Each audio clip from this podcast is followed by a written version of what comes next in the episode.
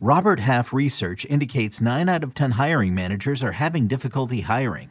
If you have open roles, chances are you're feeling this too. That's why you need Robert Half.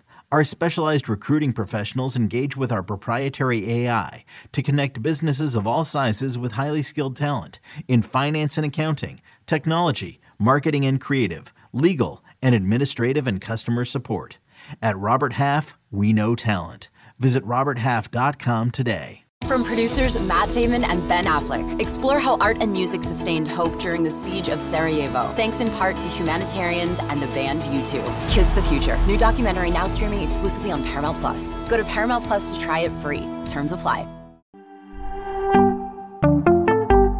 Might we see Pete Crow Armstrong in September? Find out next on Fantasy Baseball Today in 5.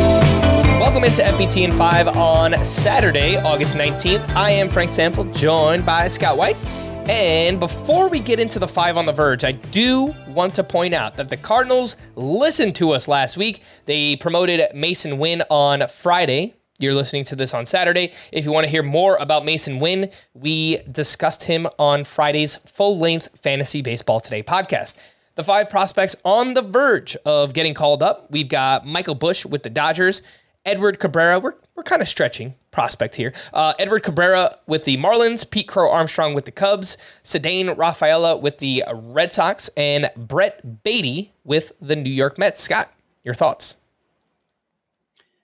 So, yeah, I am stretching the definition of prospect. So many prospects have already graduated to the majors or they got some time there and were sent back down, which makes it harder to justify stashing them. Um, I'm thinking Colton Cowser specifically.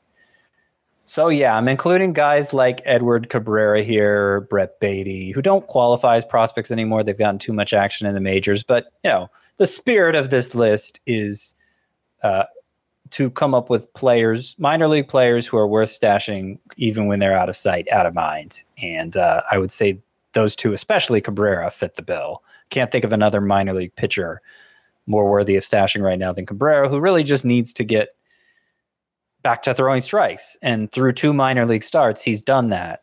The Marlins have you know, talked a little bit uh, with the media about the potential for him coming back soon. And there's a chance Edward Cabrera could be impact, impactful with his strikeout potential down the stretch. Of course, nothing has changed with Michael Busch. He continues to demolish AAA pitching as a 25 year old overstayed his welcome down there, but the Dodgers are not making room for him. We did see his his uh you know counterpart, his AL counterpart, Jonathan Aranda, get the call for the Rays, but he hasn't really seen any action since getting called up. So who who knows what's going on with those two? I love the upside, but opportunity remains in question.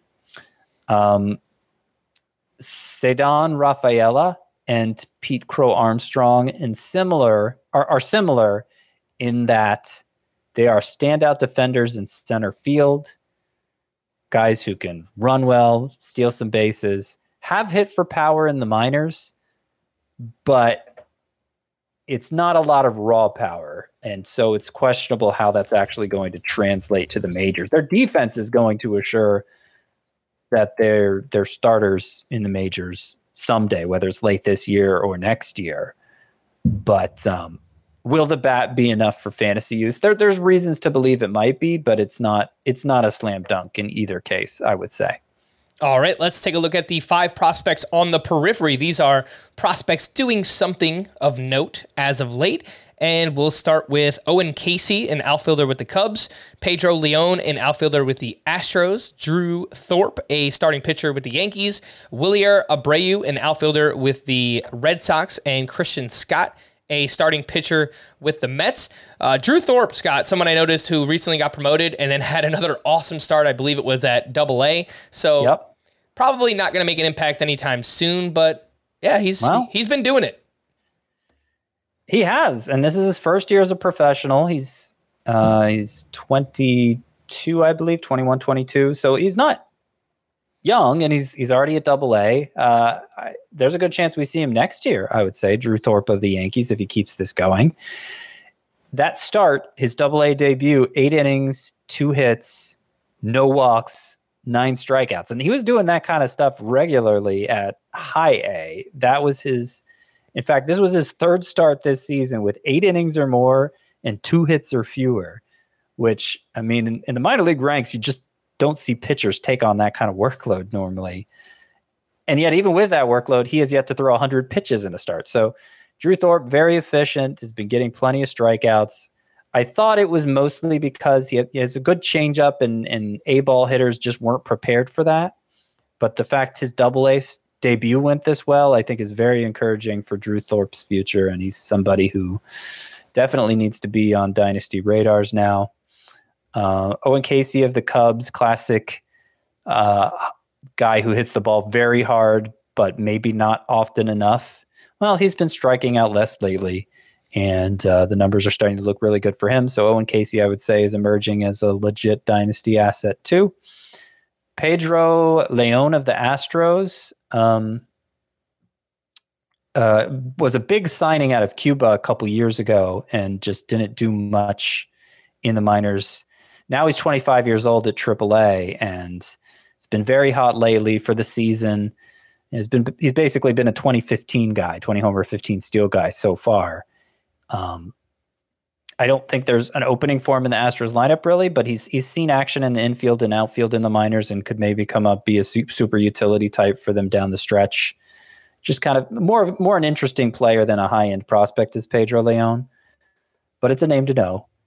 And finally, I'll I'll mention this for Christian Scott of the Mets, really under radar pitching prospect, who uh, was primarily a reliever to begin his professional career. He's, he's been a full time starter this year, and in his last, uh, in his last few starts here, um, he has had a strikeout a, a strike percentage of 71% and a swinging strike percentage of 19%.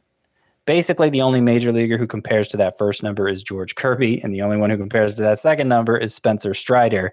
It is just over a short stretch. I'm trying to see exactly how many starts. I think it was five starts, five starts that he's done that. 71 strike rate, 19% swinging strike rate. But it's enough to think Christian Scott is a name to know, if nothing else. All right. For more extensive fantasy baseball coverage, listen to the Fantasy Baseball Today podcast on Spotify, Apple Podcasts, the Audacy app, or anywhere else podcasts are found. Thanks for listening to Fantasy Baseball Today in 5, and we'll be back again next week. Bye bye.